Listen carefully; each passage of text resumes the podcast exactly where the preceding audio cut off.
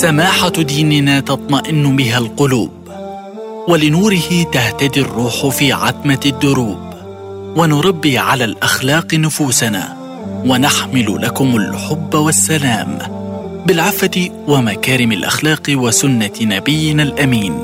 فليتفقهوا في الدين فليتفقهوا في الدين. أعوذ بالله من الشيطان الرجيم. بسم الله الرحمن الرحيم. الحمد لله رب العالمين حمدا كثيرا طيبا مباركا فيه. ونصلي ونسلم على المبعوث رحمة للعالمين سيدنا محمد وعلى آله وصحبه. وسلم يا ربنا تسليما كثيرا. مستمعون ومتابعون الأكارم حيثما كنتم أهلا وسهلا بكم ومرحبا. في هذه الحلقة الجديدة من برنامجكم ليتفقهوا في الدين.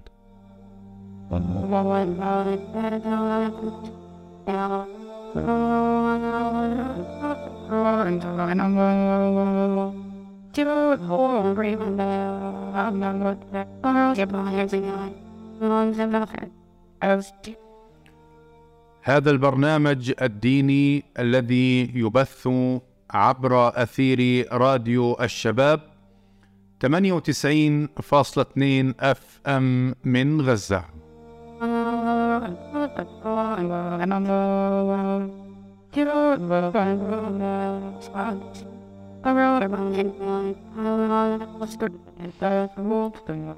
معنيون عبر هذا البرنامج ليتفقهوا في الدين بصقل الشخصية المسلمة وبتعزيز حضور المسلم والفلسطيني نحو الإيجابية ونحو العمل الدؤوب للحياة الدنيا وللآخرة.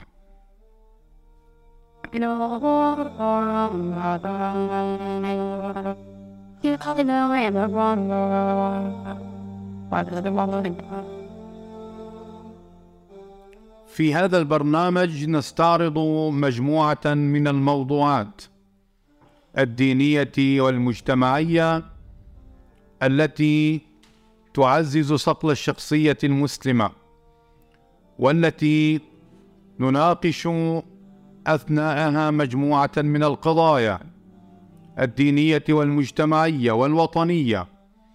من أجل أن نعبد الله سبحانه وتعالى على بصيرة.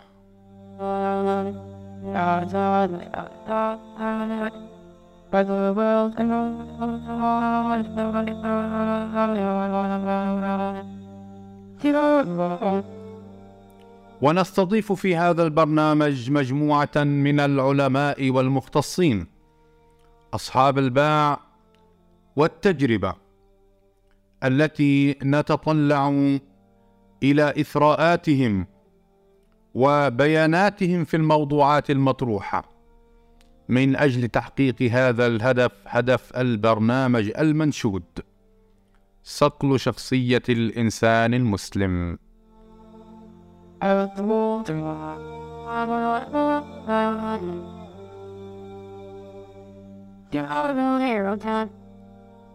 موضوع حلقتنا اليوم هو موضوع ركن من أركان هذا الدين. إنه الإيمان بالقضاء والقدر.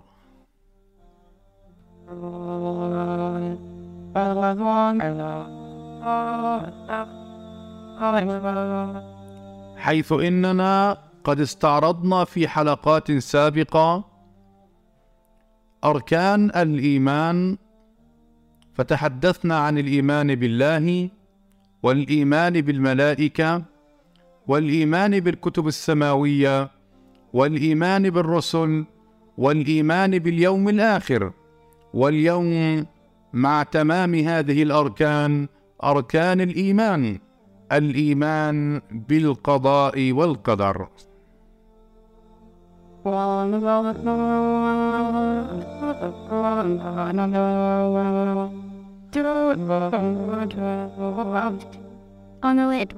إن الإيمان بالقضاء والقدر يورث القلب سكينة والنفس طمأنينة حينما يركن الإنسان يركن إلى ركن شديد وأي ركن؟ كركن الله سبحانه وتعالى. فالإنسان يعلم علم اليقين مصدقا تصديقا جازما أن كل ما يقع في الأنفس والآفاق من خير أو شر لا يكون إلا بقضاء الله سبحانه وتعالى وأن كل شيء نتعرض له في هذه الحياة إنه مكتوب عند الله سبحانه وبحمده.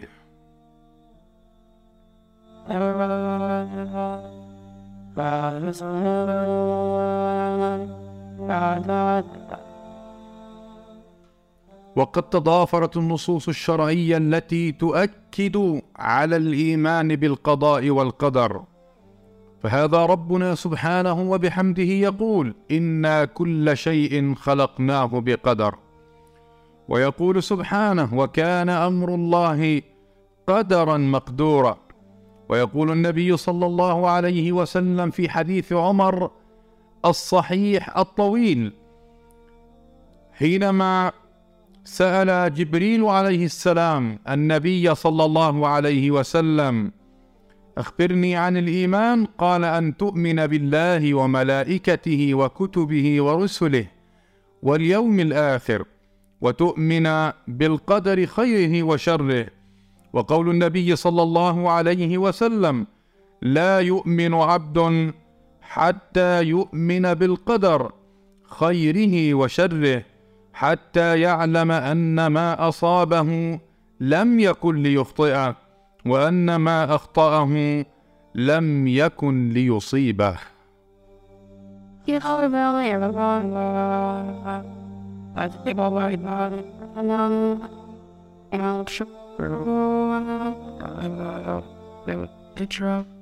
مستمعون ومتابعون الأكارم يسعدنا أن نستضيف في هذه الحلقة فضيلة الدكتور عبد الله مديرس عضو رابطة علماء فلسطين للحديث حول موضوع الإيمان بالقضاء والقدر حيث إننا نستعرض في هذه الحلقة مجموعة من المحاور لنتعرف على القضاء والقدر المقصود به لنتعرف على منزلته من الدين وعلى مراتبه وعلى أنواع التقدير وعلى أهمية الإيمان بالقضاء والقدر وأثر ذلك في حياتنا المعاصرة.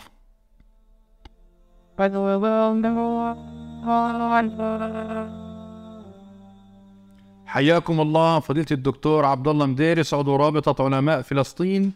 معنا في هذه الحلقة من برنامج ليتفقهوا في الدين.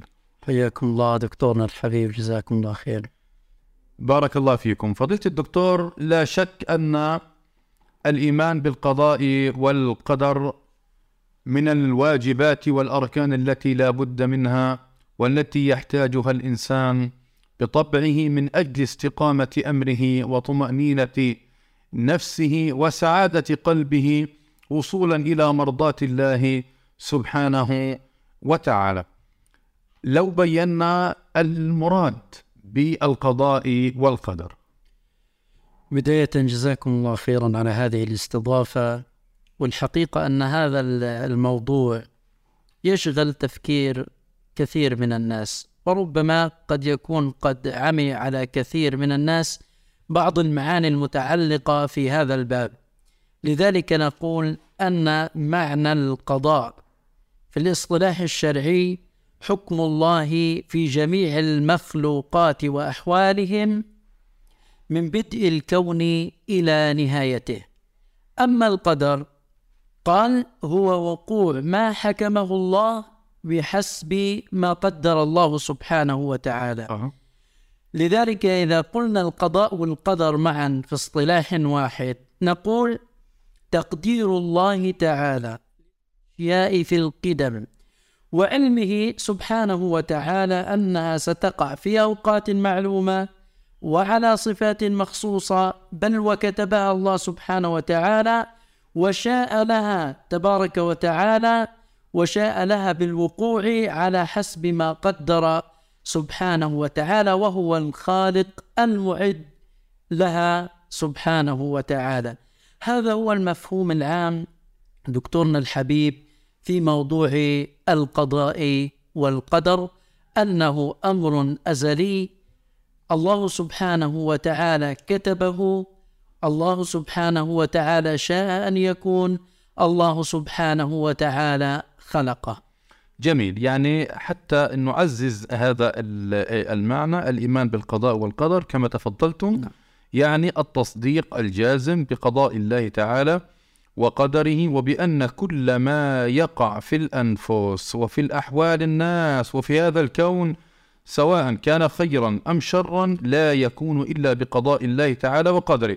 فالله عز وجل كتب الأقدار قبل الخليقة قبل أن يخلق سبحانه وتعالى. الخليقة كتب الأقدار فلا يخرج شيء في هذا الكون عن مشيئة الله وإرادة الله سبحانه وتعالى في الأرض ولا في السماء. فهو سبحانه وتعالى الذي يفعل ما يريد ولا يسأل عما يفعل سبحانه وتعالى. وهذا الحديث يأخذنا إلى محور منزلة الإيمان بالقضاء والقدر في دين الله سبحانه وتعالى. دكتورنا الحبيب انت ذكرت في مقدمتك الرائعة آه، حديث جبريل الطويل. نعم. هذا الحديث عندما سئل عن الإيمان قال أن تؤمن بالله وملائكته وكتبه ورسله واليوم الآخر والقدر خيره وشره.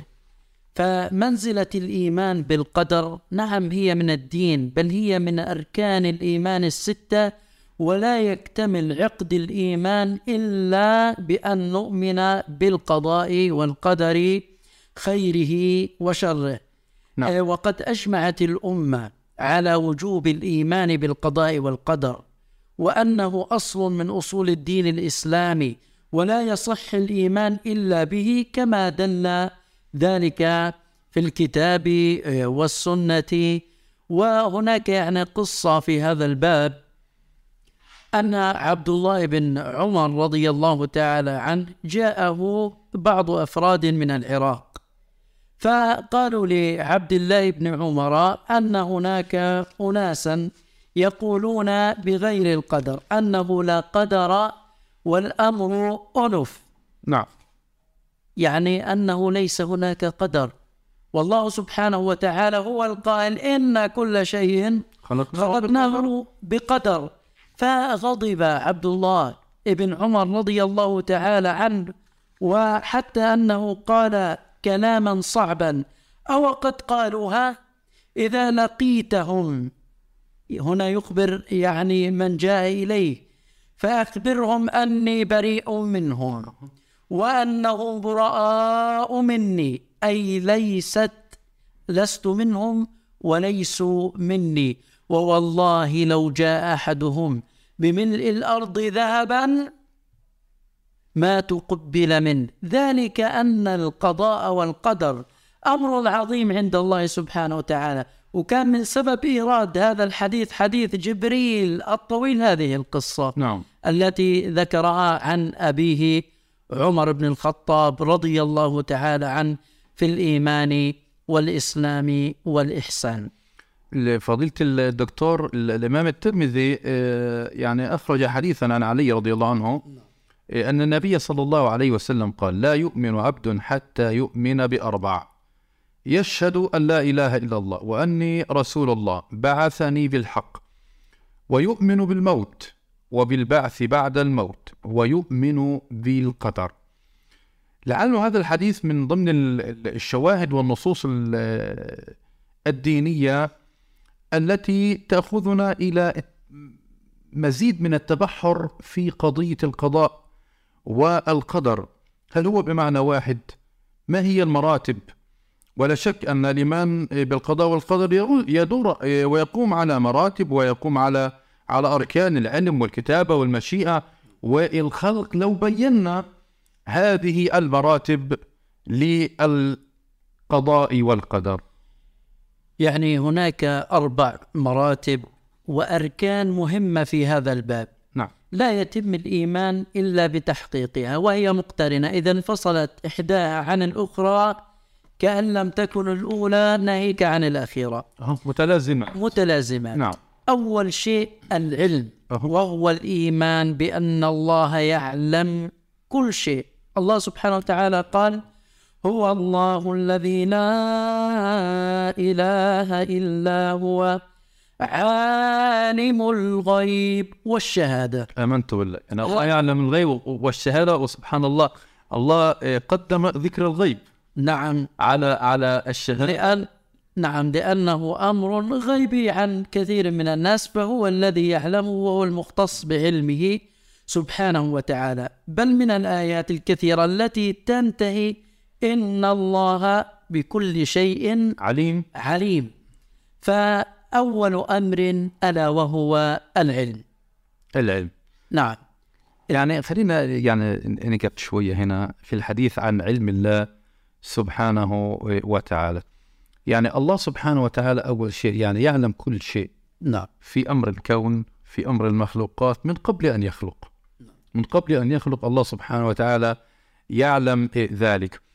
لما أنا يعني أنا إنسان مؤمن بالله سبحانه وتعالى وإيماني بالقضاء والقدر يأخذني إلى مقصد اليقين بأن كل شيء يحصل معي هو في علم الله سبحانه وتعالى. ما هو الأثر المترتب على هذا الأمر في قضية العلم؟ في قضية العلم أن الله سبحانه وتعالى طالما أنه علم كل شيء معنى ذلك أننا مؤمنون بهذا العلم الذي يترتب عليه كثير من الأمور. أهم شيء مثلا السكينة إيه، الطمأنينة. مترتب ممكن حاجة تكون تغضبنا. يعني مثلا هذا اللي عماله من من يوم حرق كتاب الله سبحانه وتعالى. السويد. في السويد. يعني آه، القرآن له منزلة عظيمة عندنا والأصل أنه يكون عند كثير من الناس الحقيقة. لأن الله سبحانه وتعالى لما جاء برسوله جاء للناس كافة وجاء رحمة للعالمين. هذا بيان للناس. كثير من الآيات تخاطب الناس مش فقط المؤمنين. فبالتالي لما آه، فعل هذه الفعلة هذا الشخص هو مكتوب عند الله سبحانه وتعالى أن يفعل نستهجن ذلك ويعني ليس أمرا هينا لكن هو بمراد الله سبحانه وتعالى. لكن هنا رسالة للغرب ورسالة للناس كافة أن هذا الدين وأن هذا الإسلام وأن هذا القرآن على رأس كل شيء. إذا ما حرق حرق أمر كبير معه ألا وهو مخاطبة هذا الدين للناس كافة. نعم ويعني فقدان الرحمة لدى كثير انطلاقا من قول الله سبحانه وتعالى وما أنزلناك إلا رحمة للعالمين فالذي يحرق القرآن الكريم هو يريد أن يحرق الرحمة ويمنعها عن عن المخلوقات. جميل. العلم بأن الله سبحانه وتعالى يعني الله يعلم كل شيء. هذا من مراتب الإيمان بالقضاء والقدر. مراتب أخرى فضيلة الدكتور. عندنا مرتبة الكتابة. الله سبحانه وتعالى قال إنا نحن نح نحيي الموتى ونكتب ما قدموا وآثارهم وكل شيء أحصيناه في إمام مبين. وكذلك قال الله سبحانه وتعالى ألم تعلم أن الله يعلم ما في السماوات ما في السماء والأرض؟ إن ذلك في كتاب إن ذلك على الله يسير. فالله سبحانه وتعالى قد كتب يعني ما أراده الله للمخلوقات آه، من قبل أن يخلقها أصلا. فهذا هو المقصود بالكتابة. وهناك أمر ما يلفظ من قول إلا لدي- رقيب, رقيب عتيد. هذا في سياق ال- الكتابة الحدث نعم. اللي في حياة الإنسان. أما ما كتبه الله سبحانه وتعالى فهو من قبل الخلق. أول ما خلق الله تعالى الخلق إيه، خلق القلم قال له اكتب. قال ما أكتب يا رب؟ قال اكتب ما كان وما هو كائن وما سيكون. فآمنت بالله العظيم. فكل مجريات حياتنا هي مكتوبة عند الله وهذا بطمئن النفس. أكيد. إيه، الله سبحانه وتعالى كما قال النبي صلى الله عليه وسلم حينما ال- هذه المرأة التي كانت تدور على السبي وكلما رأت آه، آه، طفلا صغيرا انكبت عليه فعلم النبي صلى الله عليه وسلم وعلم الصحابة حوله أنها تبحث عن طفل لها فقدته. فلما وجدت طفلها وضمته إلى صدرها. قال النبي صلى الله عليه وسلم للصحابة أترون هذه طارحة؟ ولدها في النار؟ قالوا نعم. قال الله أرحم بعباده من هذه بولدها. فالله سبحانه وتعالى هو الذي كتب مقادير الأشياء. وحينما نكون على يقين أن الله سبحانه وتعالى هو أرحم بنا من آبائنا ومن أمهاتنا ومن أنفسنا فإننا نطمئن إلى ما كتبه الله سبحانه وتعالى. هل من مراتب فضيلة الدكتور أيضا؟ غير العلم والكتابة؟ عندنا مرتبة المشيئة. أه. والإيمان آه، بهذه آه، الخصيصة وهذه المرتبة يجب أن يكون عميقا. لماذا؟ قال الله سبحانه وتعالى وما تشاءون إلا أن يشاء الله. ليش أنا بقول يجب أن تكون عميق أو يكون هذا الإيمان عميق في هذا الجانب؟ لأن الكثير من الناس إذا حلت مصيبة قد يجزع. أه. طب الله سبحانه وتعالى يقول وما تشاءون إلا أن يشاء الله. وكذلك قال ربنا وربك يخلق ما يشاء ويختار. ويختار. هي خيرة الله سبحانه وتعالى لعبده. لذلك الإنسان في هذا الجانب يجب أن يكون راضيا مطمئنا. وإذا رضي بهذا الأمر حلت على نفسه وقلبه الطمأنينة وكذلك السكينة. إذا مشيئة الله نافذة. إذا صحيح. مشيئة الله نافذة في كل شيء وما على الإنسان إلا أن يصبر وأن يحتسب وأن يرضى بقضاء الله سبحانه وتعالى وأن يسلم أمره لله سبحانه وتعالى لأن الإنسان لا مشيئة له أمام مشيئة الله سبحانه وتعالى. وهذا أيضا يعني يجعل الإنسان آه، أكثر إيمانا وأكثر قوة في مواجهة عوائق هذه ال- الحياة ولا آه، سيما أن المسلم يعني آه، تحزبه الكثير من الأشياء التي يعني لا يلجأ إلا إلى الله سبحانه وتعالى للتقوي آه، عليها. ومن ومن هذه الأشياء أن يدرك أن أن ال- الأمة لو اجتمعت على أن يضروك بشيء؟ لم يضروك إلا بشيء قد كتب الله لك و- آه، عليك ولو اجتمعوا على أن ينفعوك بشيء لم ينفعوك إلا بشيء قد كتبه الله آه، عليك رفعت الأقلام وجفت الصحف. فمشيئة الله نافذة وما علينا إلا الرضا والتسليم لأمر الله سبحانه وتعالى. ولعل فضيلة الشيخ أيضا يعني في بيان الإنسان اسمه مسلم الإنسان من الاستسلام والانقياد. نعم من الاستسلام والانقياد لله. سبحانه وتعالى. فمشيئته نافذة وما ليس لنا إلا أن نرضى آه، بقضاء الله ونسلم أمرنا. آه، له إذا تكلمنا عن مرتبة ال- العلم والكتابة والمشيئة وبقيت مرتبة الخلق. نعم. هذه المرتبة الحقيقة قال ربنا سبحانه وتعالى إن كل شيء خلقناه بقدر. مش حاجة عبثية كل شيء. نعم. آمنت بالله. وكذلك الله خالق كل شيء. فما خلق ربنا شيئا عبثا. حتى النملة حتى أدق أدق أدق المخلوقات. إنما لما خلقها ربنا سبحانه وتعالى خلقها لقدر يعلمه الله سبحانه وتعالى في هذا الأمر. جميل. طب ننتقل لمحور آخر انطلاقا من مما أخرجه الإمام البخاري عن أبي هريرة رضي الله عنه أن النبي صلى الله عليه وسلم قال المؤمن القوي خير وأحب إلى الله من المؤمن الضعيف وفي كل خير. احرص على ما ينفعك واستعن بالله ولا تعجز. وإن أصابك شيء فلا تقل لو أني فعلت كذا لو أني فعلت كان كذا وكذا. ولكن قل قدر الله وما شاء فعل. قل قدر الله يعني هذا هو قدر الله. وما شاء الله فعل. فإن لو تفتح عمل الشيطان. الحديث فضيلة الدكتور عن أنواع التقدير. أنواع التقدير الزمانية وما إلى ذلك. عندنا خمس تقديرات. نعم. التقدير الأول عام لجميع المخلوقات. أها. التقدير الثاني تقدير خاص بالعباد. نعم. التقدير الثالث هو تقدير خاص بالمخلوق والعبد على حدة. نعم. التقدير الرابع تقدير ال- السنوي.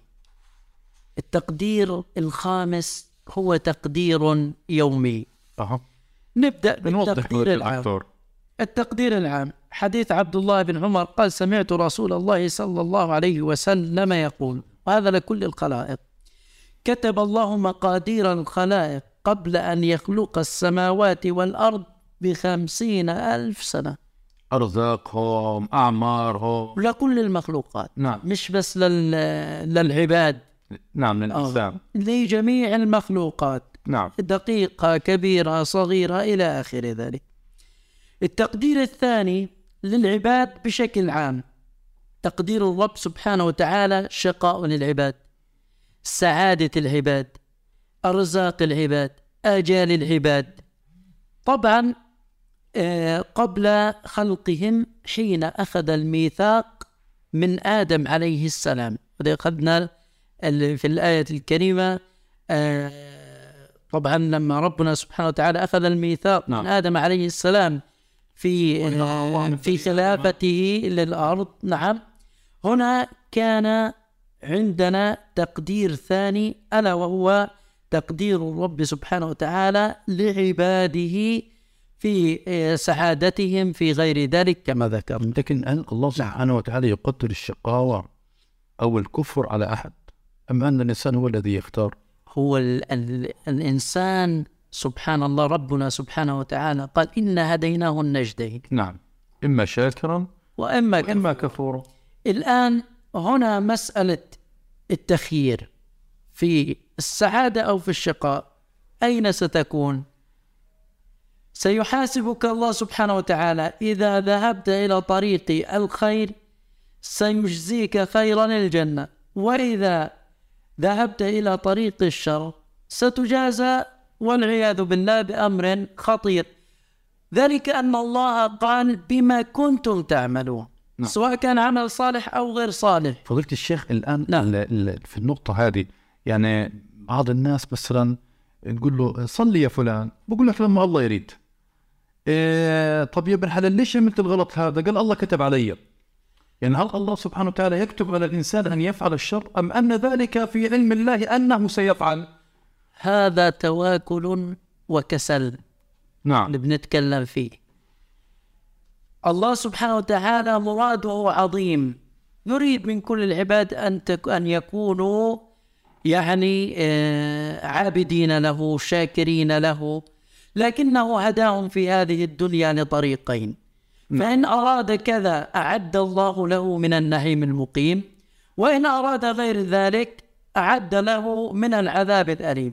فبالتالي الإنسان في هذه الحياة الدنيا مخير في هذا الأمر. نعم وهنا يقول. الله سبحانه وتعالى إن تكفروا فإن الله غني عنكم ولا يرضى لعباده الكفر. نعم. وإن تشكروا يرضه لكم ولا تزر وازرة وزر أخرى. الآيات من سورة الزمر. هذا اللي بأكد المعنى. نعم بمعنى أن الإنسان ما ي... ما بيطلع له إنه يقول أنه أنا ما بصلي إلا لما الله سبحانه وتعالى يعني يتوب علي أو لا هذا الإنسان بده يتقدم وبده يأخذ زمام المبادرة وما ليش هو الإنسان بيعلم بقدر الله سبحانه وتعالى حتى يقول ربنا كتب علي؟ لا طبعا. فالله سبحانه وتعالى لا يرضى لعباده الكفر إنما يرضى لهم أن يكونوا من الشاكرين العابدين. نستكمل فضيلة الدكتور. عندنا التقدير الرابع التقدير السنوي. نعم. وهذا بيجي في ليلة القدر. أها. إنا أنزلناه في ليلة مباركة إنا كنا منزلين. فيها يفرق كل أمر حكيم أمرا من عندنا. نعم. فالله سبحانه وتعالى للسنة كاملة يعني يقدر للعباد ما أعده الله سبحانه وتعالى من أن يغفر ذنبا هناك من أن يعطي هنا من أن يرفع آه، من كرب فلان من أن يوفق فلان من أن يعطي فلان إلى آخر ذلك بمقدار سنوي. هذا التقدير السنوي. نعم. لأنه في ليلة القدر على قول كثير من آه، من العلماء أن الله سبحانه وتعالى سماها ليلة القدر لأنه ينزل فيها مقادير الأشياء من هذه الليلة إلى الليلة ال- ذاتها من العام المقبل فتكون المواليد وتكون الوفيات وتكون الأرزاق ويكون الغنى ويكون الفقر ويكون النصر وتكون كل الأحداث. جميل جدا. إذا هذه هي مراتب أنواع التقدير. بقي عندنا أمر آخر ألا وهو التقدير اليومي. نعم. وهذا مهم جدا. يسأله من في السماوات والأرض كل يوم هو في شأن. آمنت بالله. أبو ذر يعني آه، في قوله هنا قد يفسر شيئا من هذا. نعم. قال من شأنه أي من شأن الله سبحانه وتعالى أن يغفر ذنبا أن يفرج كربا أن يرفع قوما أن نعم. يخفض أن يخفض أن يخفض آه، آخرين. طيب هنا هذا الأمر متعلق بأمر عظيم عند الله سبحانه وتعالى ألا وهو الدعاء؟ نعم. لأن الله سبحانه وتعالى بالدعاء قد يغير القضاء. الله. نعم. لذلك التقدير اليومي لم- لما أنت تدعو الله سبحانه وتعالى قد يغير أمرا. قد يعني كتبه الله عليك.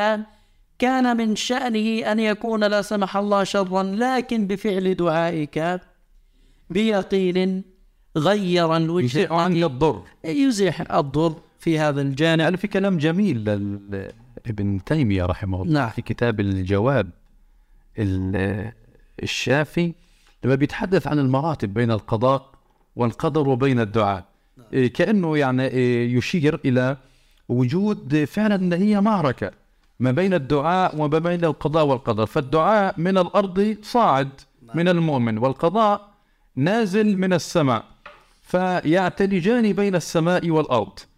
فإذا كان الدعاء قويا وقوة الدعاء تكون بالثقة بالله واليقين بأن الله سبحانه وتعالى يستجيب الله سبحانه وتعالى يرد القضاء بالدعاء. وإذا كان الدعاء آه، ضعيفا يعني الإنسان بيدعو إلى الله سبحانه وتعالى وبقول لا. لعل الله يستجيب. نجرب الدعاء. آه، هذا شبهه ابن تيمية رحمه الله شبهه بال- بالقوس الرخو. نعم. قال يعني ما بوصل ما بوصل المسافة المرجوة.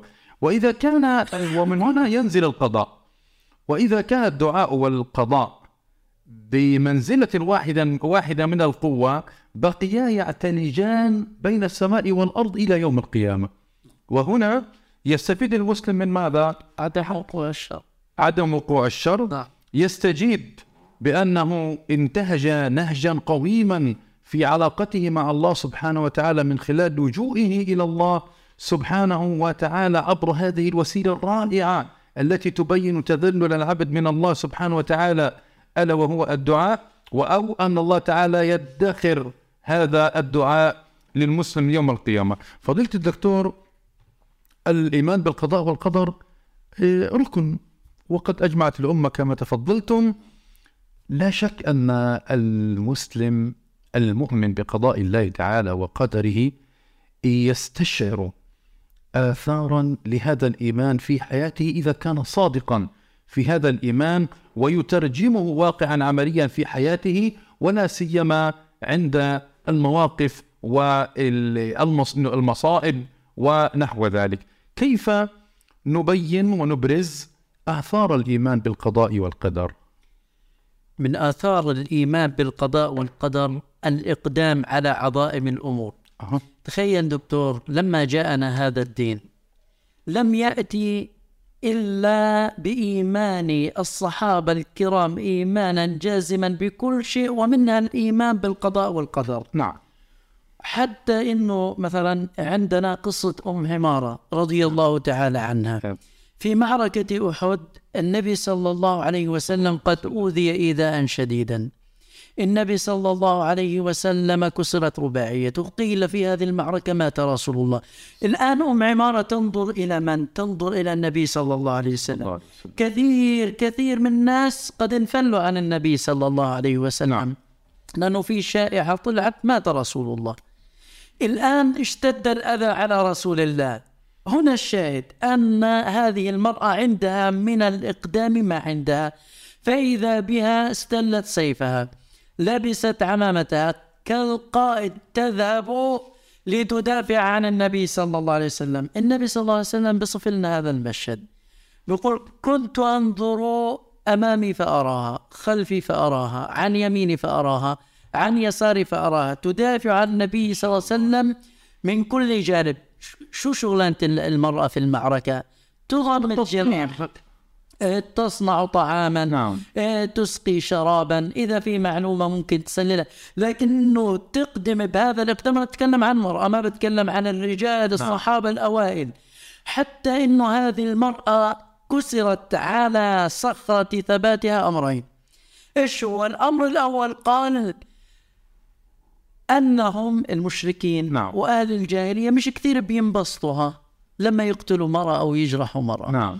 لكن بفعل ثباتها بقتلها منهم بجرحها منهم أخذوا زمام المبادرة وأرادوا أن يقتلوها أو يجرحوها أو ينالوا منها. فذهبوا إلى هذه المرأة اللي هي أم عمارة هذه الصحابية الجليلة وقد اقتربوا منها أكثر فأكثر فإذا بهم يغيرون عليها المرة تلو المرة تلو المرة على كتفها 13 مرة وإذا بهذا الجسد وهو يتحمل هذه الضربات أنا له أن يستلقي على الأرض. نعم. ألقيت على الأرض سيدنا النبي رحيم فإذا به ينظر إلى هذه المرأة ثم يقول يا هني يا أم عمارة ما تطيقين؟ قالت أطيق وأطيق وأطيق ولكن أسأل الله مرافقتك في الجنة. ما شاء الله. تخيل وعاشت بعد هيك عشان هنا الشاهد في الإقدام على عظائم الأمور عاشت بعد ذلك عشرين سنة وكانت من الناس اللي كان لهم سبب رئيس في قتل مسيلمة الكذاب. هي هي أم عمارة نسيبة رضي الله تعالى عنها. طبعا مؤمنة بقضاء الله مؤمنة نعم. بقدر الله لا تهتم لل- للنتائج فالنتائج عند الله الذي دفعها لذلك. من الآثار أيضا. كذلك القضاء على التواكل والكسل في مفهوم خاطئ ذكرناه إنه كثير من الناس بقول لك لا حاجة له أن يعمل أصلا يعني ليش؟ لأنه قدر الله رزقي. آه شوية بديش أصلي لأنه خلاص مكتوب علي إنه كذا آه بطل يشتغل بطل كذا. لا الله سبحانه وتعالى لا يدعوك إلى التكاسل إنما يدعوك إلى أمر عظيم لأنه هذا الفهم فهم خاطئ. آه مفهوم التوكل هو الإنسان أن تقضي على التواكل وأن تقضي على الكسل هذا هو المراد من ذلك. كذلك الثبات في مواجهة الطغيان. نعم. ونحن في بلدنا هذا. أحوج ما نكون إلى هذا الأمر. تعرف لماذا يا دكتور؟ يعني عندنا نحن في بلد محتل. ويعني ترى ما ترى اليوم من آه، أمور عظيمة تحاك ضد أبناء شعبنا وضد أقدس مقدساتنا ألا وهو المسجد الأقصى. نعم. الآن حملة شرسة مسعوره من الحكومة الآن هذه اليمينية المتطرفة يريدون أن ينصلوا كل ما هو عربي إسلامي في قيم وطنية وإسلامية.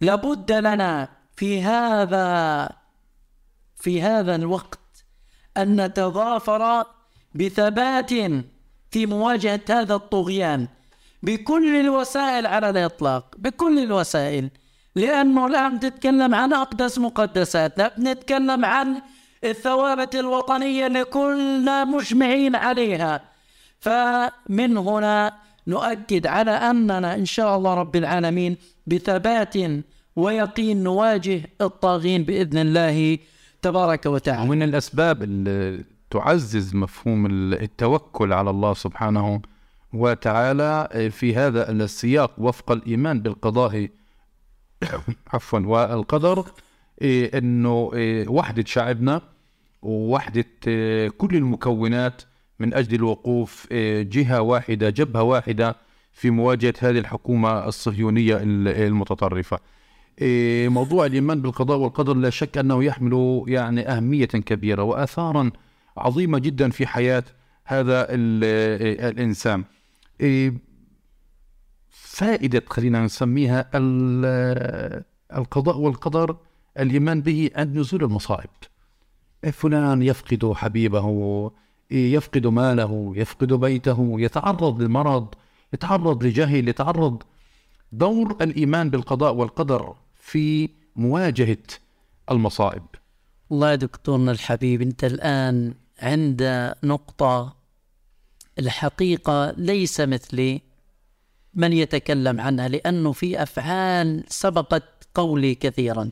طيب فضيلة الدكتور آه، عفوا آه، نوجه عناية ال- الإخوة المستمعين والمتابعين إلى آه، أنه قد حان الآن وقت أذان العصر حسب التوقيت المحلي لقطاع غزة. نتمنى لكم عبادة مقبولة. تفضل فضيلة الدكتور نكمل إن شاء الله. أقول في هذا الأمر الصبر عند نزول ال- المصائب من الثمرات القضاء والقدر. ليس مثلي من يتكلم عن هذا فوالله لقد رأينا من أبناء شعبنا الأعاجيب في هذا الباب. الحقيقة أننا شعب مجاهد مرابط وهذا يعطينا آه، يعني لما نتذكر أبو رعد خازم وإم رعد في ثباتهم وفي صبرهم. أنا مثال فقط والله الأمثلة كثيرة كثيرة جدا. كثير من ال- آه، من أهالي الشهداء ومن أهالي الجرحى وكذا. لكن أنا يعني كمثال بسيط أنا أذكر والكل عايشوا ويعني ليس آه، ليس بعيدا. ليس بعيدا. نعم. هذا هو الذي كنت أريد أن أتكلم فيه. كذلك الإنسان سبحان الله يا فضيلة الشيخ إنه يعني في قول الله سبحانه وتعالى ما أصاب من مصيبة في الأرض ولا في أنفسكم إلا في كتاب من قبل أن نبرأها. نعم. إن ذلك على الله يسير لكي لا تأسوا على ما فاتكم ولا تفرحوا بما آتاكم. بمعنى أن الإنسان يتقوى بالإيمان بالقضاء والقدر حينما يعلم أن هذا شيء كتبه الله هذا شيء أراده الله هذا شيء خلقه الله. هذا ما كان إلا وفق مشيئة الله. سبحانه وتعالى فيقوى ويقف في وجه هذه المصائب بقوة بقوة الإيمان متسلحا بالله سبحانه وتعالى. وهذا اللي بقودنا إلى أثر جديد من آثار الإيمان بالقضاء والقدر وهو الرضا والقناعة. نعم. الرضا بما كتب الله. لكن في أمر مهم يا دكتور تفضل. أنت يعني الحقيقة آه، اتحفتنا فيه كمية التوازن في هذه الآية. نعم. لكي لا تأسوا على ما فاتكم. ولا تفرحوا بما آتاكم. إذا في أمر عظيم كنت أنت ناوي وحابب إنه يكون لك إذا ما صار يكون عندك بإيمانك بالقضاء والقدر إنه الحمد لله رب العالمين. تنتصر. قدر الله به ما شاء فعل. نعم. الأمر الآخر ولا تفرحوا. أحيانا الإنسان تأتي إليه الدنيا راغمة. نعم.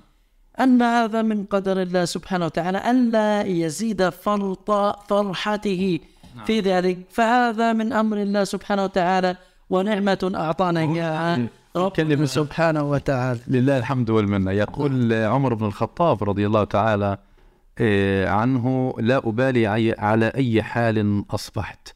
على ما أحب أو على ما أكره فإني لا أعلم الخير. فيما أحب وفيما أكره. فضيلة الشيخ خلينا ال- نختم بالرضا والقناعة والسكينة وراحة القلب. ارضى بما قسمه الله لك تكن أغنى الناس. نعم. جميل. يعني أحد العلماء قال لو علم الملوك ما نعيش من سكينة وطمأنينة لقاتلونا أو جالدونا عليها. نعم. ذلك أن الإيمان المتورث من خلال إيمان الإنسان بربه إيمان الإنسان بملائكته إيمان الإنسان برسله إيمان الإنسان حتى بالقضاء والقدر خيره وشره يعطينا ويولد هذه القناعة ويولد هذه السكينة ويورث راحة القلب والنفس. وهذا مبتغى الإنسان في هذه الحياة الدنيا أن يكون هادئ البال صاحب راحة بال والحمد لله رب العالمين. جزاكم الله خيرا فضيلة الدكتور عبد الله مديرس عضو رابطة علماء فلسطين الذي كان معنا صاحبنا في هذه الحلقة من برنامجكم ليتفقهوا في الدين حيث تحدثنا عن الإيمان بالقضاء والقدر الذي يعني التصديق الجازم بقضاء الله وقدره وبأن كل ما يقع في هذا الكون إنما هو بقضاء الله إنما هو بقدر الله إنما هو وفق ما كتب الله إنما هو بمشيئة الله سبحانه وتعالى ومشيئة الله تعالى كلها لنا خير سواء رأيناها خيرا أو سواء رأيناها غير ذلك فإن الخير فيما كتب الله سبحانه وتعالى. مستمعونا الأكارم ومتابعو راديو الشباب 98.2 اف ام من غزة. نشكر لكم صحبتكم لنا في هذه الحلقة من برنامجكم ليتفقهوا في الدين. وباسمكم نشكر فضيلة الدكتور عبد الله إمديرس على هذه الحلقة وعلى ما قدم جزاه الله تعالى. وجزاكم خير الجزاء وإلى لقاء آخر. لكم مني عاطر التحايا والدعاء الصادق بأن يمن الله تعالى علينا جميعا وعلى شعبنا بالأمن والأمان حتى نلقاكم في حلقة جديدة يوم الثلاثاء القادم. الساعة الثانية ظهرا بإذن الله تعالى. تحياتي لكم محدثكم محمد كمال سالم والسلام عليكم ورحمة الله تعالى وبركاته. سماحة ديننا تطمئن بها القلوب، ولنوره تهتدي الروح في عتمة الدروب، ونربي على الأخلاق نفوسنا، ونحمل لكم الحب والسلام، بالعفة ومكارم الأخلاق وسنة نبينا الأمين، فليتفقهوا في الدين، فليتفقهوا